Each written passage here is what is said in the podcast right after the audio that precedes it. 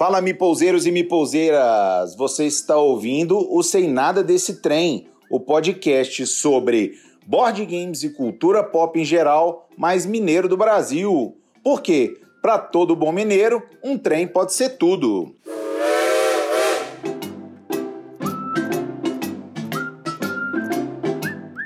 Eu tô aqui com o time de ouro do board game do Senada desse trem, meus queridos amigos Anderson Silveira. E aí, pessoal? O Anso, também conhecido como Anso, né?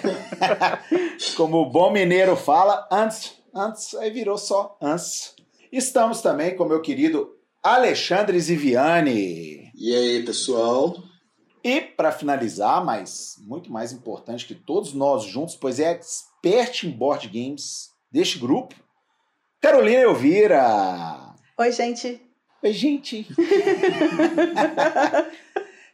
é isso aí, gente. Galera começando um pouco tímida aí, mas daqui a pouco a gente vai se soltando. E agora, para vocês se familiarizarem com os participantes desse grupo, eu vou pedir para meus queridos amigos uma apresentação de cada um, falar um pouco deles. E agora, quem falou por último, fala primeiro, minha querida Carol. Oi, gente, tudo bom? Então, eu sou a Carol, é, mas também conhecida como LOL, ou então Carolina, ou Carolina Elvira, que é o meu sobrenome, que todo mundo adora, me encheu o saco por causa dele, que eu aprendi a conviver com esse apelido que eu adoro.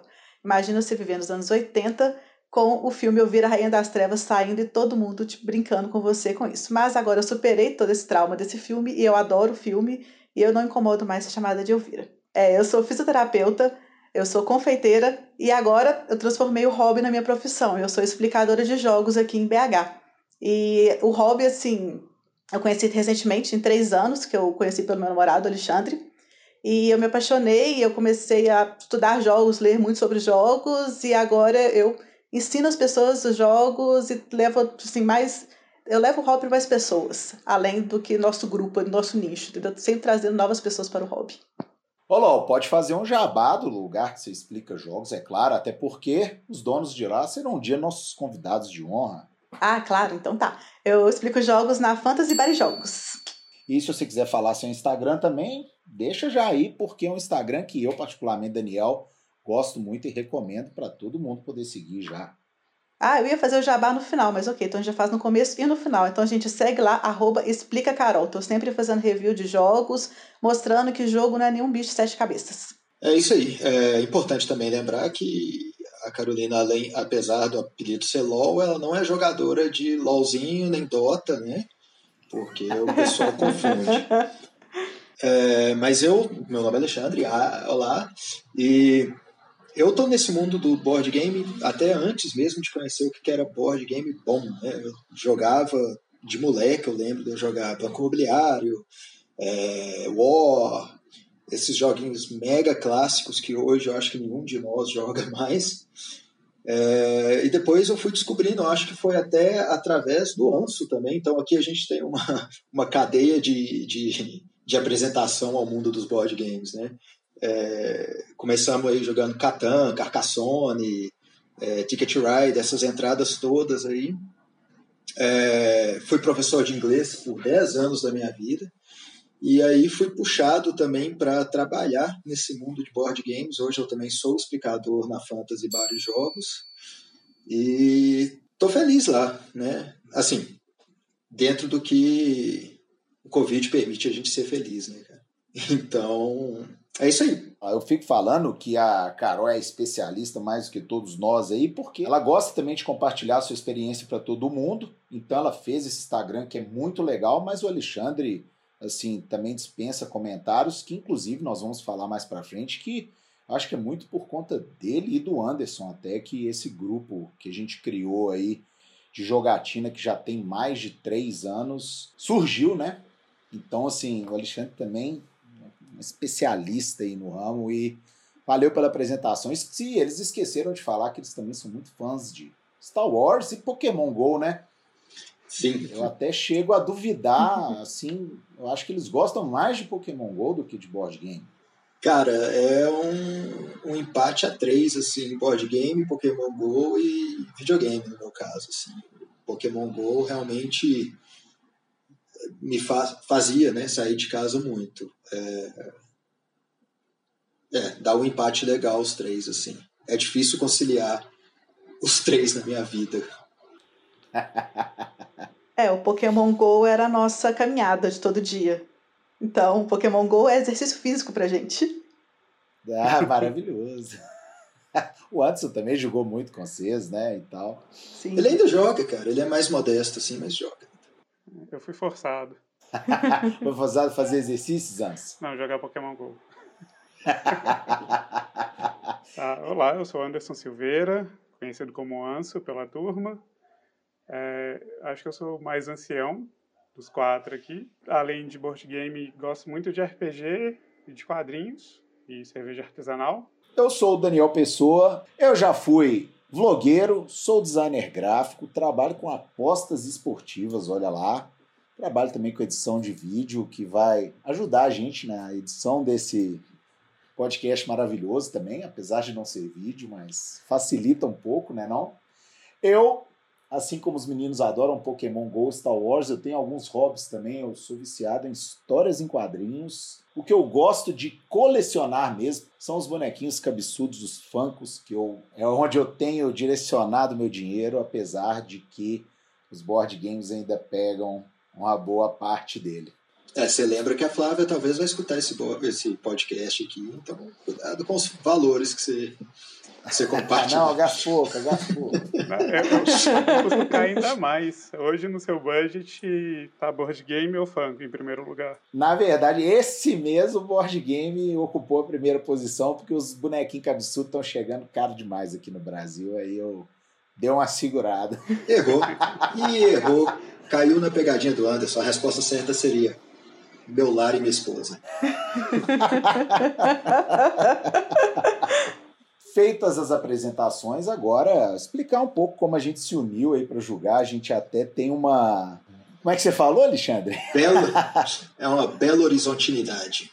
Isso, coisa que só acontece em Belo Horizonte. A gente fala aqui que todo mundo conhece todo mundo em Belo Horizonte, né? E como o Alexandre já falou aí no programa, ele conheceu o Anderson na faculdade e eu conheci a LOL no colégio ainda, né? Então, assim, depois de anos, é, a gente, eu, o Anderson e o Alexandre, a gente tem um amigo em comum, que foi minha amiga no colégio também.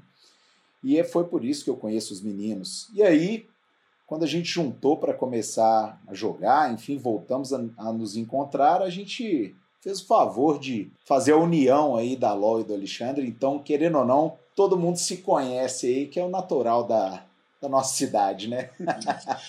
Tem a teoria aí, né, que eu acho que são dos sete níveis de amizade, que todo mundo no mundo se conecta em até sete níveis de amizade, né? Aqui em Belo Horizonte isso acontece em dois níveis no máximo. Dois níveis já... já... e é isso, eu não lembro muito bem, acho que a primeira vez que a gente jogou junto, assim, foi no Cubined mesmo, né? Apesar de que a gente já tinha feito algumas partidas antes da LoL começar a namorar o Alexandre e vice-versa, certo? Eu acho que nós quatro foi a segunda vez que eu saí com o Alexandre, que fui, a gente foi na casa dele assistir um jogo do Galo, e aí nós jogamos depois do jogo. Eu acho que essa foi a primeira vez que nós jogamos Seven Wonders. Foi o primeiro jogo que você jogou, LoL, assim, desses modernos? Ou você também... Assim, eu tô deduzindo que aqui todo mundo começou com Catan, talvez, você foi com Seven Wonders ou você também já tinha experimentado o Catan, LOL? Não, Catan foi jogar bem depois, na verdade. O primeiro jogo que eu tive contato mesmo foi o Merchant and Marauders, que é um jogo dificílimo, não sei porquê, até hoje foi o meu primeiro jogo. E aí depois foi o Seven Wonders, que eu não entendi nada do jogo, fiquei mais perdido que tudo, mas deu bom. O primeiro contato que eu tive, assim, com os meninos foi na, na casa do Anderson, a gente jogou acho que Lords of Waterdeep. E desde então, né, eu acho que quem descobriu o Clube Net foi o Anderson, né, Anderson? Acho que é o Alexandre, assim, foi meio que entrou na nossa, na nossa timeline mais ou menos junto. A gente viu alguma coisa, acho que foi postagem de Facebook até, talvez. E a gente enrolou um pouquinho, mas depois a gente acabou indo lá e curtiu, né? E contextualizando também, para quem não é daqui, né, o, o Clube Nerd é um é realmente um clube de, de é, jogos de tabuleiro aqui em BH. É, agora, durante a pandemia, está tá, tá com as atividades bem reduzidas, mas eles têm lá jogos para as pessoas que chegam lá, podem alugar o jogo e jogar lá na hora e tudo. É uma da, das algumas é, tabula, tabulerias que a gente tem aqui em BH. Porque você sabia que luderia a gente não pode usar, né? Luderia, é, se eu não me engano, é patenteada pela Ludus lá de São Paulo. A palavra luderia. Ludus é a única luderia do Brasil. Ah, velho, mas As... não cai igual quando teve aquele caso da, da Globo que quis patentear o gibi, que você não podia chamar revista em quadrinhos de gibi porque era um nome patenteado. Eu sei, por causa dos meninos lá da Fantasy, falaram que no começo, quando eles estavam procurando o nome, eles descobriram que não podia ser luderia, tinha que ser tabuleria. Ah, mas ninguém quer usar luderia também, não, porque luderia é de ludo. Quem não joga ludo? Exato. E tabuleria é de tabule, né? Até comigo.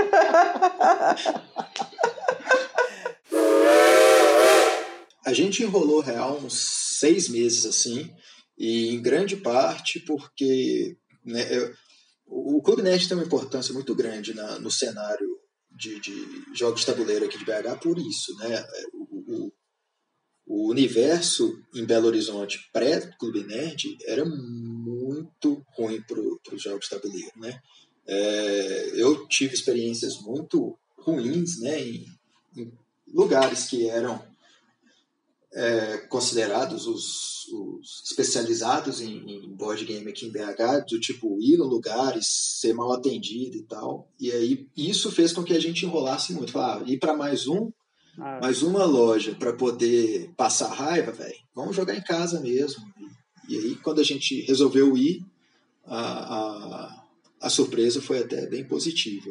Eu acho que o que, que é comum em todos nós, assim, independente da LOL ter começado um pouco depois da gente, é que a gente começou a se interessar mesmo pelo board game, assim, que a gente faz pesquisas, participa de grupos. A Carol, que é uma influencer aí de board games até, os meninos até abriram mão das suas profissões para poder começar a trabalhar com isso. Então, eu gosto de acreditar que o ponto em comum foi até a gente começar a conhecer o Clube Nerd e as vantagens que o Clube Nerd oferecia para a gente, que me corrijam até se eu estiver errado, mas como o board game é uma parada até cara, assim, inacessível para algumas pessoas, o fato da gente conseguir experimentar os diferentes tipos de jogos, isso facilita muito a gente conhecer mais o, o ramo a fundo, né? Então, isso foi um grande facilitador para a gente poder estar tá nesse ramo igual a gente está até hoje, concordam?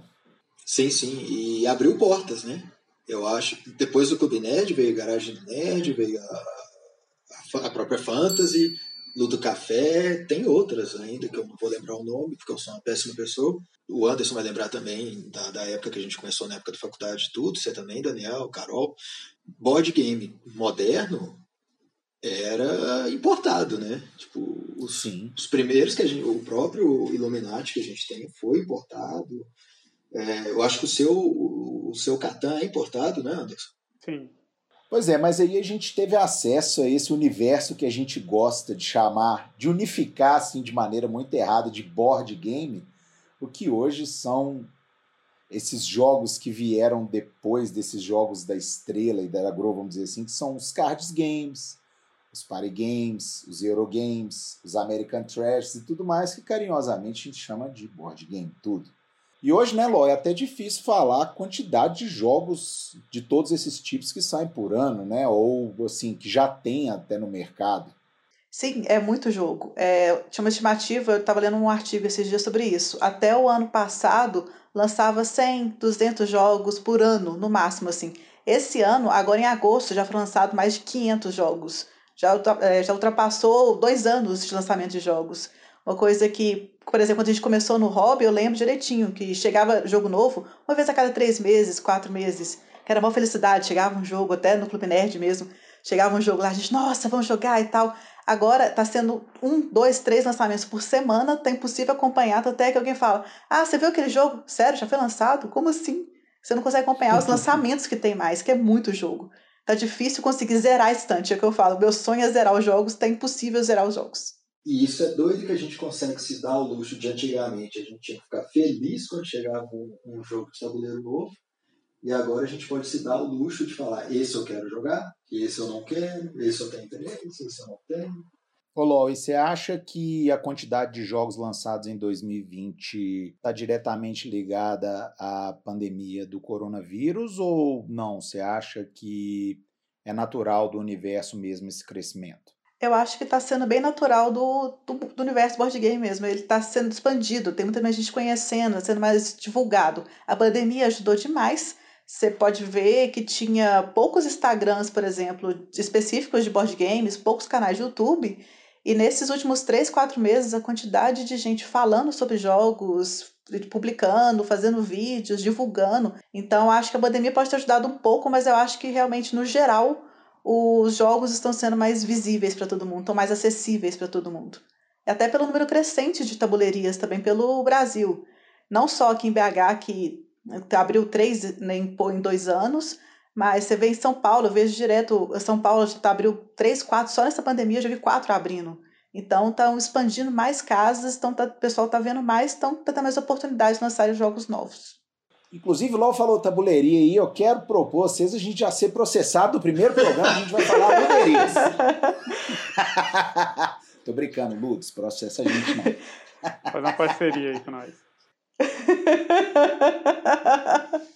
É, mas a, a Fantasy né, ainda está funcionando no esquema de aluguel e a gente tem visto muito isso na, nesse período de, de quarentena. Muita gente que tinha zero, zero é muito pouco, mas muito pouco contato de, com, com jogos de tabuleiro, que conhece só, igual falei no começo, o War, a mulher e tudo, e agora está buscando, descobriu que existe é, esse universo de, de outros jogos então, tá, é, no, no, no, no formulário que as pessoas preenchem para fazer o aluguel, tem uma pergunta que é: você já tinha vindo à Fantasy? Né? Se, se já conhecia? Hum, eu chuto que mais de 70%, 80% das pessoas não conheciam a casa. Então, tipo assim, é muita gente que está procurando hobby para esse isolamento. No começo da quarentena, o que vendia de quebra-cabeça quebra-cabeça esgotava em, em uma semana. Chegava, carregamento esgotava porque o povo estava procurando o que fazer. E, né, por pior que, por, por, mais horrível que essa pandemia seja, incentivou as pessoas a conhecerem os jogos modernos. Você comentou aí que a gente usa né, erroneamente jogos de tabuleiro. Eu estava olhando aqui, porque eu, eu dei sorte de aqui em casa ficar no escritório onde ficam nossos jogos de tabuleiro. E eu chuto que no nosso, na nossa prateleira, visivelmente aqui, um terço dos jogos não tem tabuleiro. Né? e a gente acaba unificando de maneira errada o termo, até pra, acho que para apresentar para as pessoas, mas é isso. Você entra hoje no, nos principais portais aí sobre board games se as pessoas tiverem curiosidade de entrar no Board Game Geek, na Ludopédia, eles vão ver a quantidade de mecânicas diferentes presentes nos jogos modernos hoje, né? Mecânicas e categorias de jogos, né? Sim, são mais de 50 cadastrados na Ludopédia e mais de 320 na, no BGG. Eu pesquisei isso para fazer meu artigo. São muitas mecânicas. Acho que vocês já ficaram nossos amigos aí, né? A gente já se apresentou, já explicou como que a gente se juntou. Eu gosto muito de falar que a gente é um grupo que realmente a gente nunca teve divergência entre a gente, assim, a gente jogou um grupo que gosta de ganhar, mas também sabe perder, né? Cada um com suas características. Mais uma coisa que nesses três anos eu gosto muito de refletir, até por conta da variedade de jogos, dos gastos que a gente faz, da experiência que a gente adquiriu. O tema do programa é o que, que o seu eu de hoje daria de recomendação para o seu eu do passado, para essa galera que está entrando agora é, não cometer os mesmos erros que a gente. Eu posso falar primeiro. Quando sair a pré-venda do Great Testing Trail, compra, tá? Não deixa para comprar depois, porque vai esgotar e você vai sofrer. Há dois anos atrás teve a pré-venda, não tinha acabado de começar no hobby, falei assim, ah, não vou gostar desse jogo não, é o meu favorito e eu não tenho ele, então compre. Perfeito, LOL. E acrescentando aí um pouco no que a LOL falou, né, levando a dica até um pouco mais para o macro, é mesmo que você seja novato no universo de board games, é, vale a pena conhecer os medalhões, né? É, o Great Western Trail é um jogo que é, ele tá na lista de desejos de, da grande maioria dos heavy players, né? Por falta de conhecimento mesmo, a gente deixou essa passar batido. Então, conheça alguns medalhões porque vocês vão querer eles na sua coleção. É, pois é, o, a minha dica era justamente uma dica que vai deixar quem está começando agora mirando ali na, naquele intervalo entre a dica da Carolina e a minha, que a minha já é não compre um jogo cegamente, né? É, a gente fez muito isso no começo. Ah, esse jogo parece ser legal. Não procurava nada sobre ele, não testava, não fazia nada, comprava. Jogava uma vez e ele ficava na estante assim para sempre. Então, eu acho que é importante sim garantir o seu de um jogo quando ele está na pré-venda ou, ou o que quer que seja. Mas mais importante ainda é tomar cuidado com a compra 100% cega. Pelo, procura, hoje em dia, igual você falou, vai ter muito canal no YouTube, vai ter muito usuário no Instagram. Explica, Carol. E. Acho que ninguém percebeu essa mensagem subliminar. Vai ter muito lugar para você procurar saber daquele jogo, até mesmo às vezes antes dele ser lançado, porque os, os influenciadores hoje, né, os produtores de conteúdo grandes já, eles recebem a amostra das, das editoras para testar, para dar opinião. Então, você está interessado no jogo, amigão?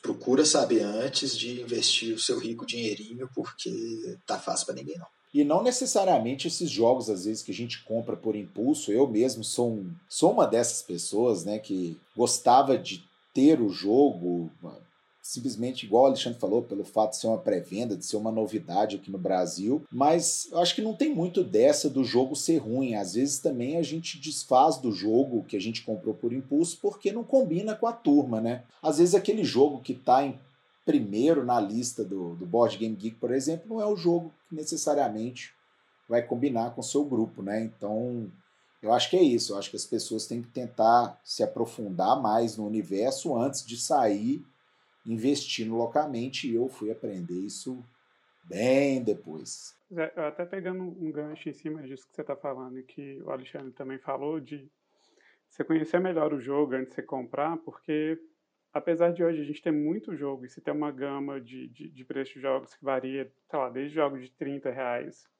até jogo de quase mil reais, mas na época que a gente começou era isso, você tinha poucos jogos e a opção de preço de jogo era sempre lá perto do 100 para cima, né? E acho que uma das coisas que para a gente assim foi um, um, ponto de virada de aprender a tentar jogar o jogo antes de comprar foi uma história que ela é até boa porque foi na época que a gente estava começando a frequentar o Clube Nerd ainda e a gente jogou um jogo lá que chamava Looney Quest. E aí a gente jogou esse jogo e assim foi uma diversão porque eu era uma total incapacidade com o jogo. É um jogo de, de desenhar, você tem que ter um certo talento, não talento, mas uma certa destreza. Para... Por incrível que pareça, esse dia do LuniQuest eu não tava. A galera só me contou achando muita graça. É, e aí a gente jogou e o pessoal chorava de rir, eu incluído nisso. E aí a gente se divertiu tanto nesse dia que eu comprei o jogo. É, porque era um sistema que tinha lá que era se você jogasse o jogo, você pagava o aluguel do jogo, se você gostasse do jogo, quisesse ficar com o jogo, você comprava o jogo novo e não pagava aluguel. Então você. Ganhava tipo um descontinho, né? É, Como se fosse um desconto, né? Exato. E aí a gente jogou algumas vezes em casa depois disso, mas sei lá, não deve ter dado umas seis partidas depois que a gente comprou. E esse jogo ficou encostado, assim. Então. É, e aconteceu isso com o Quest, aconteceu isso com King of Tokyo, se não me engano que foi um jogo que eu também comprei completamente por impulso, porque eu achava visualmente lindo, aqueles dados gigantes, assim. Ele é muito divertido, que é um jogo de, de sacanear o coleguinha, tem, tem muita interação também. Mas a hora que você começa a, a entender novas mecânicas de jogos e, e começa a, a, jogar uns jogos mais complexos, ele vai perdendo a graça. Então, acho que é, uma das dicas de ouro que dá para tirar é isso. Se você tem a oportunidade de jogar o jogo antes, joga. Porque e não joga só uma vez, não. Joga uma, duas, porque você pode ter uma experiência muito ruim ou muito boa de primeira e essa experiência mudar depois. Eu tenho um exemplo, por exemplo, que é. Um exemplo, por exemplo, foi foda, né? Mas É, eu tenho um exemplo que é o, o Terraform Mars. As primeiras vezes que a gente jogou, eu não gostei, tipo, eu odiei. Eu achei um jogo chato, moroso, e confesso que hoje eu ainda não gosto tanto dele, porque eu, eu tenho esse trauma do jogo. Varia muito, assim. Então, se você consegue jogar o jogo antes, é, é uma ótima forma de você decidir se você quer comprar esse jogo, se ele realmente vai ter vez no, no seu grupo de jogos, porque senão, às vezes é um jogo que a temática te atrai, mas não atrai para o seu grupo. Uma coisa que a gente já descobriu que jogo cooperativo geralmente vai dar meio errado no nosso grupo de jogos a gente tende a gostar mais. A gente até jogou alguns, né? Sim, tipo, Pandemic é um ótimo jogo. Quando saiu, a gente jogou pra caramba. Mas vai indo, a fórmula meio que não funciona muito com a gente. Que vai acabar tendo alguém no grupo que às vezes vai querer liderar mais, ou às vezes alguém que não vai se conectar muito com o jogo. Então, não funciona tanto, especificamente no nosso grupo de jogos, eu acho. Isso de o meu estilo não é o meu estilo, é lógico, ajuda, é, mas não impede também de experimentar. E, o, e, e, é o que o Anderson falou, a gente vai descobrindo o que, que você gosta, o que, que não gosta. Eu, eu descobri que cooperativo, para mim, tem que ser. É muito difícil um cooperativo me pegar. Enquanto que um, um, um deck building, para mim, já eu não consigo lembrar de nenhum que eu não tenha gostado, sabe? Então você vai criando o seu, seu perfil de jogos, o que, que você vai jogar mais, que você vai jogar menos. Eu gosto de jogos longos. Eu gosto de um jogo que vai durar duas, três horas. Né? Tipo Great Western Trail, o Banquete Odin, esses jogos pesados me agradam. Tem gente que na hora que você fala que o jogo vai durar três horas, fala, de jeito nenhum que eu vou jogar esse trem. Tem gente, tem gente. Sem querer apontar dedos, né? É. né? Mas assim, eu gosto, não é que eu não gosto dos jogos longos, mas assim, eu gosto de acreditar que acontece isso com todo bom grupo de board game. Acaba que você tá tão conectado assim com as pessoas que elas falam, ó, oh, esse eu acho que o Daniel vai gostar. Ah, LOL não gosta de tal, mas eu acho que esse ela vai gostar, porque a gente joga tanto tempo junto, né, que a gente começa a entender um pouco também do gosto um do outro. Sim. Nossa, eu acho que é realmente mais ou menos tudo que vocês já falaram mesmo. Estude os jogos antes, teste os jogos antes. É, não sai comprando igual uma louca, maluca. Eu tive com muito controle, agora acho que essa pandemia me fez perder um pouco o controle. Eu dobrei a minha coleção de jogos. Mas no começo era muito, eu me reguardava muito, falava assim, não, eu, um dia eu vou comprar um jogo mais caro, não vou ficar comprando esses pequenininhos. Agora eu comprei todos os pequenininhos que existem no mercado. Mas se controla, não compre tudo que vê na frente, acredite, procure os amigos, vê o pessoal que já está já tá dentro já, já tem experiência para poder ver realmente o que, que vale, o que, que não vale a pena comprar. Porque tem até jogo muito bom que pode ser que outra pessoa tenha já, e se né, todo mundo ter dois, três jogos iguais, não compensa. Aí vocês vão dividindo ali os amigos, cada um compra um ali, para depois juntar e jogar tudo bonitinho. Tem uma outra dica bacana também, que é uh, não desista dos board games. Tipo assim, não é que você não gosta de board games, você não gostou dos que você jogou até então. Porque tem jogo de tabuleiro, sério, para todo e qualquer gosto que tiver no mundo. Se você gosta de de anime, tem jogo de tabuleiro de anime. Se você joga, gosta de brigar com os amigos, tem jogo de, de tabuleiro para brigar com os amigos. Você gosta de cooperação, tem os cooperativos, tem jogo de tudo, sobre tudo. Você só precisa achar o seu. Perfeito, Alexandre. Inclusive, eu tenho amigos que insistem em falar que não gostam de jogar e eu apresento alguns jogos e a pessoa, na grande maioria das vezes, se diverte pra caramba e eu falo, tá vendo? Você tem que parar de falar que não gosta de jogar. É, nem todo jogo de tabuleiro é o War, jogo da vida e banco imobiliário. Né? Quando a pessoa fala que não gosta de jogo de tabuleiro é porque não gosta desses classicões. Assim.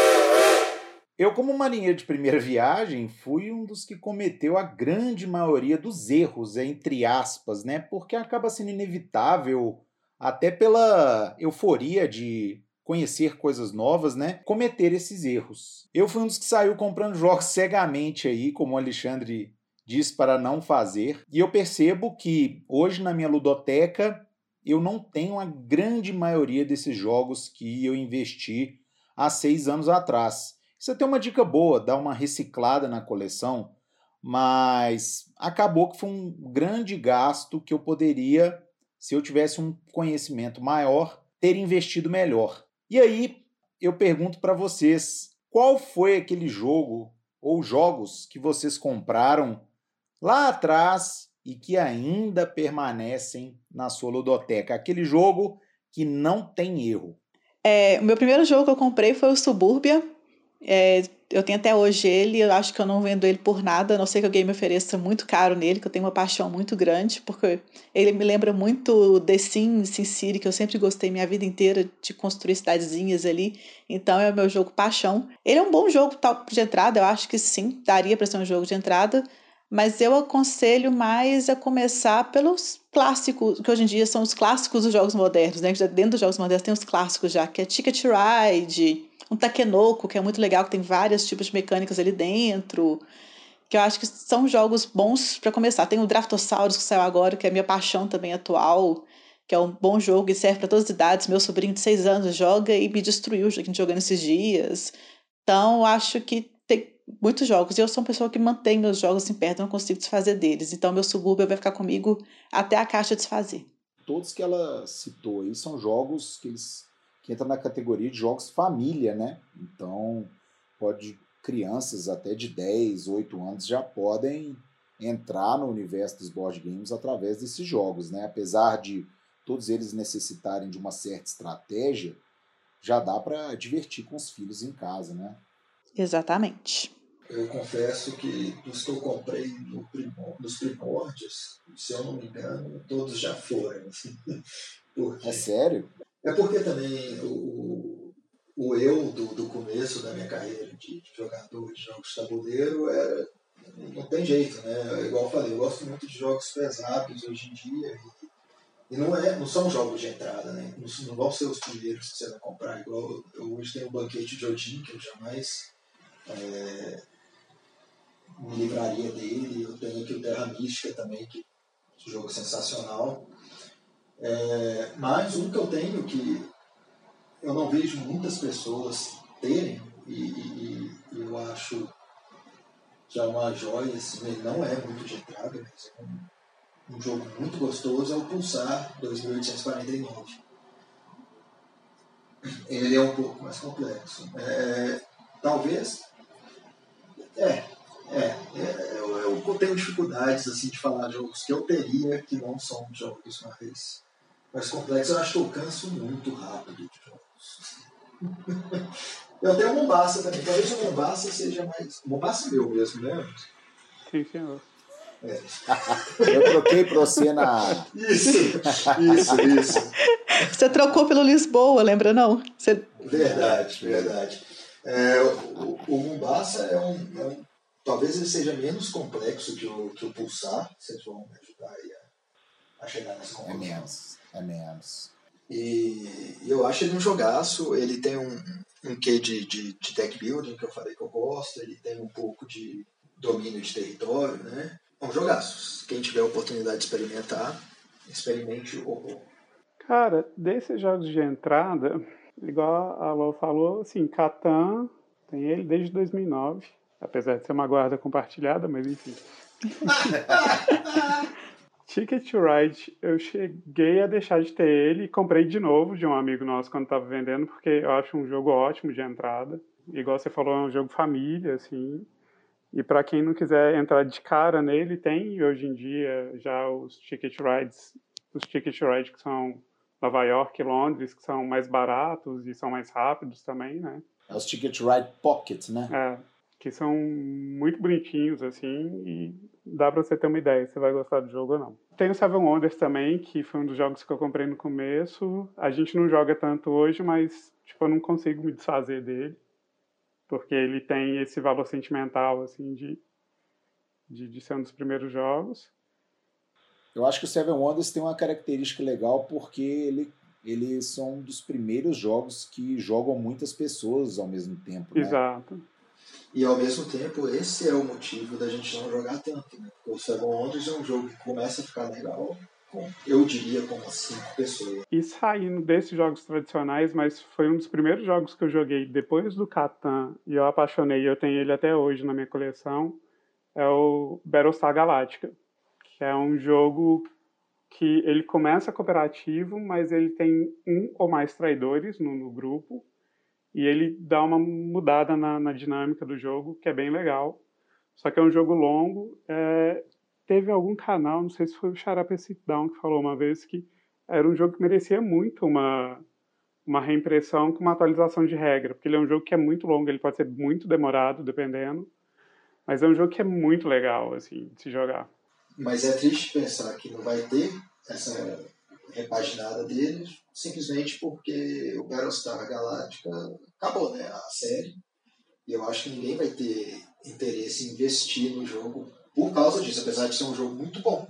Ele é um jogo de série. Um dos poucos jogos baseados em mídia é, de filme e televisão que eu acho que é bom. mas sempre tem umas histórias de reboot da série, né? Ela entrou é. recentemente no, no, no, streaming aí, então sempre acaba voltando um pouquinho o interesse.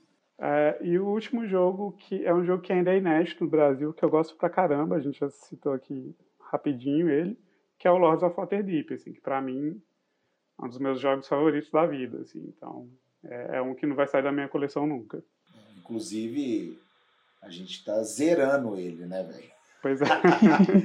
Se tiver um campeonato de Lords of Waterdeep aí, nós, nós estamos na fita, bicho. a gente comprou o app e a gente tá jogando pra caramba, conhece todas as cartas, sabe o que, que o outro gosta, o que, que o outro não gosta. Uma loucura. Eu tô tentando fazer todos os achievements da, da Steam. Ah, sim. ai, ai. Ah, eu, cara, eu acho que dos que vocês não falaram aí, eu tinha alguns em mente que, vamos dizer assim, do mais simples pro mais pesado. O mais simples é o, seria o Ticket Ride mesmo, é, que eu acho um jogaço mesmo, e a prova disso, né, acho que todo mundo concorda, é que tem sei lá quantas mil expansões, mapas, versões diferentes, versões de aniversário e a galera tá sempre renovando e trocando um por outro, mas eu não acho que as pessoas deixam de ter ele na coleção. Eu acho o jogo muito bom, ele até jogam cinco pessoas, né? Vamos dizer assim, até uma raridade no universo dos board games, que a grande maioria são para quatro pessoas. E ele funciona bem para qualquer quantidade de pessoas, enfim, eu acho. E fora o que treteiro que ele tem, né, velho? Então, assim, aquela dor de barriga que ele dá, aquela, aquela sensação de que alguém vai pegar o seu espaço. Então, assim, eu acho ele, ele bem completo nessa questão assim, de sentimento. E a regra dele é bem simples, né, de explicar. Assim, as ações são simples, rápidas. Você explica Ticket Ride em 10 minutos e joga aí todas as idades e, e, e ainda continua sendo um jogão, assim, no quesito estratégia.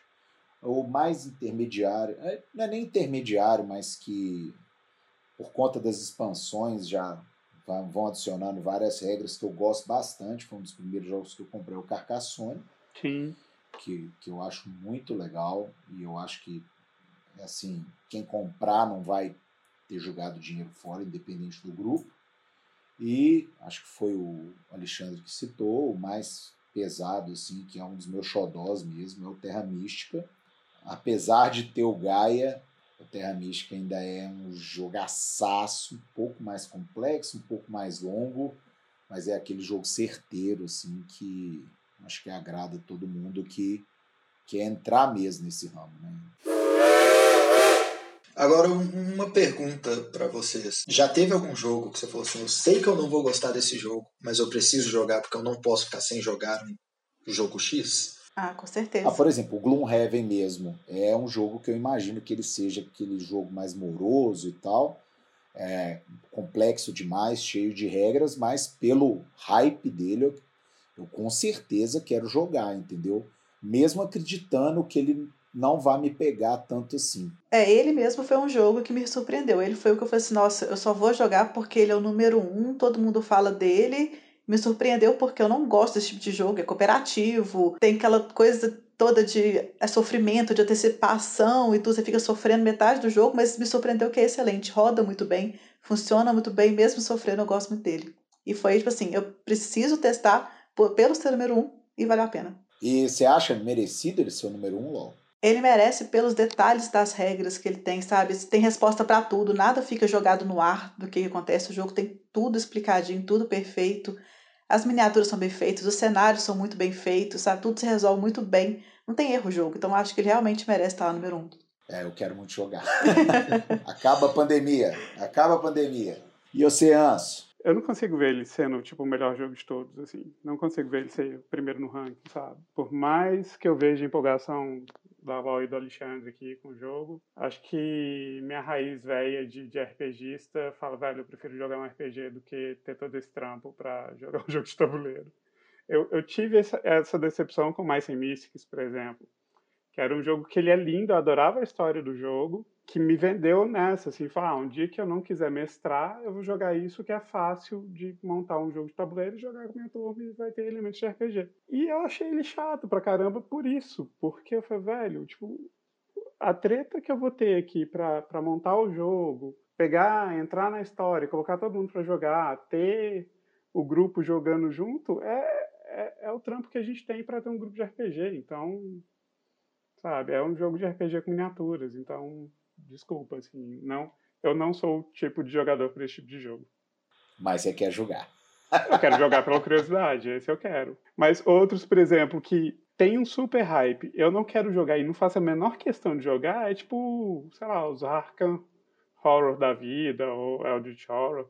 Essa série toda, que é um jogo cooperativo, de uma temática que eu adoro, que é Cthulhu, mas que é um jogo moroso, demorado, que no fim você só vai perder porque 85% do tempo é o que vai acontecer. Então, é um jogo que não me pega também. No fim, parece que eu tô sendo só o velho chato da, da turma, né? Que só eu que reclamo dos jogos aqui. Não, não, não, não. De jeito nenhum. Você é a voz da sabedoria, Anso. Normalmente, jogo quando sai, eu quero muito jogar, porque eu sou meio meio beat de jogo novo, sabe? Tipo, eu gosto de novidade. É, o contrário eu sei falar, de jogo que eu tava querendo jogar, porque eu achei que eu ia gostar, e, e não gostei, que foi, a gente jogou, acho que foi ontem ou anteontem, os Prolópolis. Eu não eu errei, eu não sabia que ele era cooperativo. Quando eu vi que ele era cooperativo, eu falei, nó, vai dar ruim. Mas aí eu joguei e realmente não gostei. Então. É, decepções tem. E, e, assim, eu tenho um gosto muito peculiar. Eu sou uma das provavelmente quatro ou cinco pessoas que não gostam de azul. Mas você teve a curiosidade de jogar quando a azul saiu, claro. Joguei muito, até porque a Carolina e o Anderson gostam, né? Então aí a gente joga pela, pela amizade. Mas é aquele jogo que quando eu perco, eu não perco triste, quando eu ganho, eu não ganho feliz. Né? É um, é um jogo que eu não me atrai.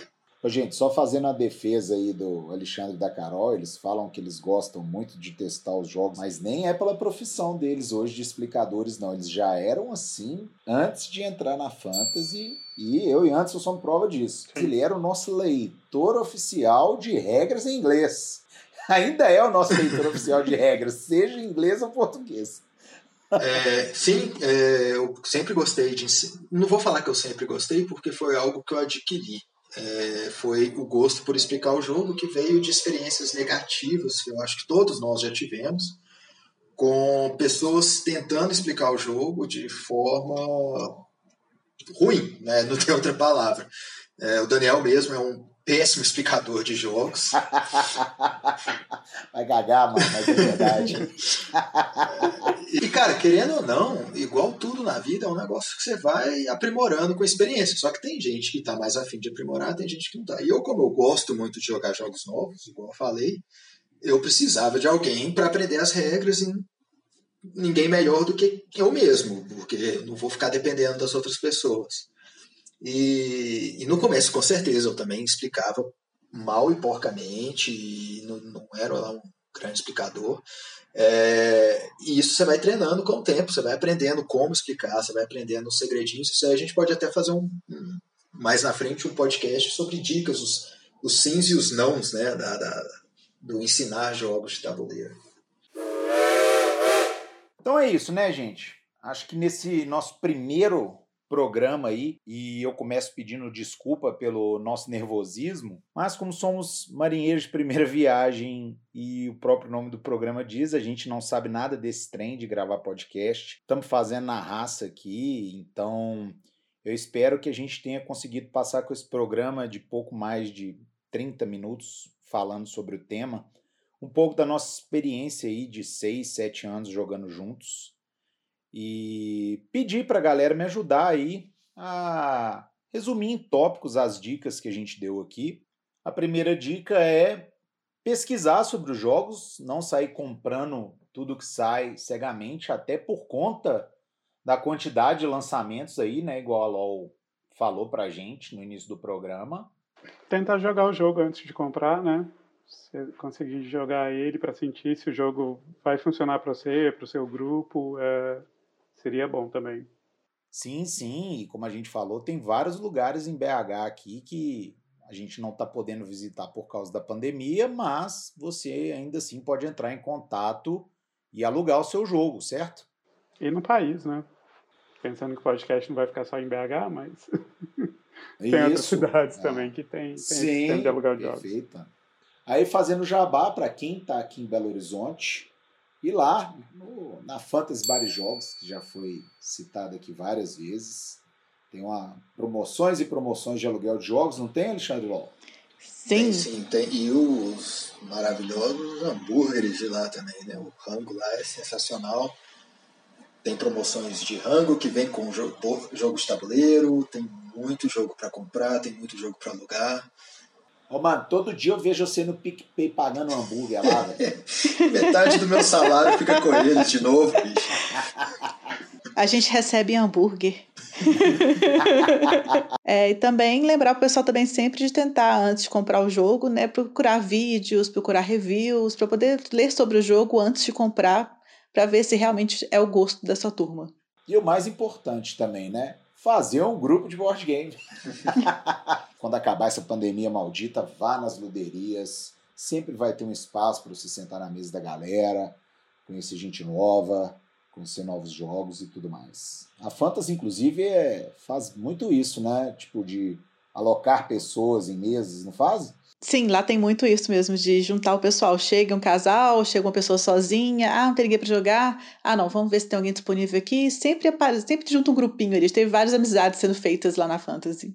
Ah, maravilhoso. Essa é uma bela dica. É, então, galera, só lembrando, não desistam dos jogos de tabuleiro, insistam nos jogos de tabuleiro que você vai gostar, você vai achar o que você gosta e fica com a gente aí que semana que vem tem mais. Perfeito, Alexandre. É isso aí. Nós vamos tentar manter essa periodicidade de um programa por semana. Eu queria agradecer de novo a disponibilidade aí dos meus queridos amigos. Mandar um beijo para eles que eu estou morrendo de saudade, porque os três moram juntos, e ficam me matando de inveja aí, jogando e testando todos os jogos. Eu fico aqui de longe, mas de alguma maneira a gente está matando essa saudade aqui no podcast. Então, queria agradecer aí por esse programa, esse primeiro de muitos, e torcer para que em breve a gente possa voltar às mesas aí e com saúde. Então, gente, queria muito agradecer vocês por terem ter paciência de escutar o nosso, nosso primeiro episódio do podcast. Foi muito divertido, gostei demais. E se quiserem saber mais sobre os jogos, saber mais sobre as novidades que estão vindo por aí, é só seguir lá no arroba Explica Carol. E se vocês tiverem alguma crítica, sugestão, sugestão de pauta para os próximos programas, manda para a gente lá no arroba Senada desse trem. E é isso, depois do nosso arroba aí, do nosso Instagram, chegamos ao final aí da nossa jornada, chegamos na estação final. Semana que vem tem mais. Beijo. Tchau, galera. Tchau. Tchau.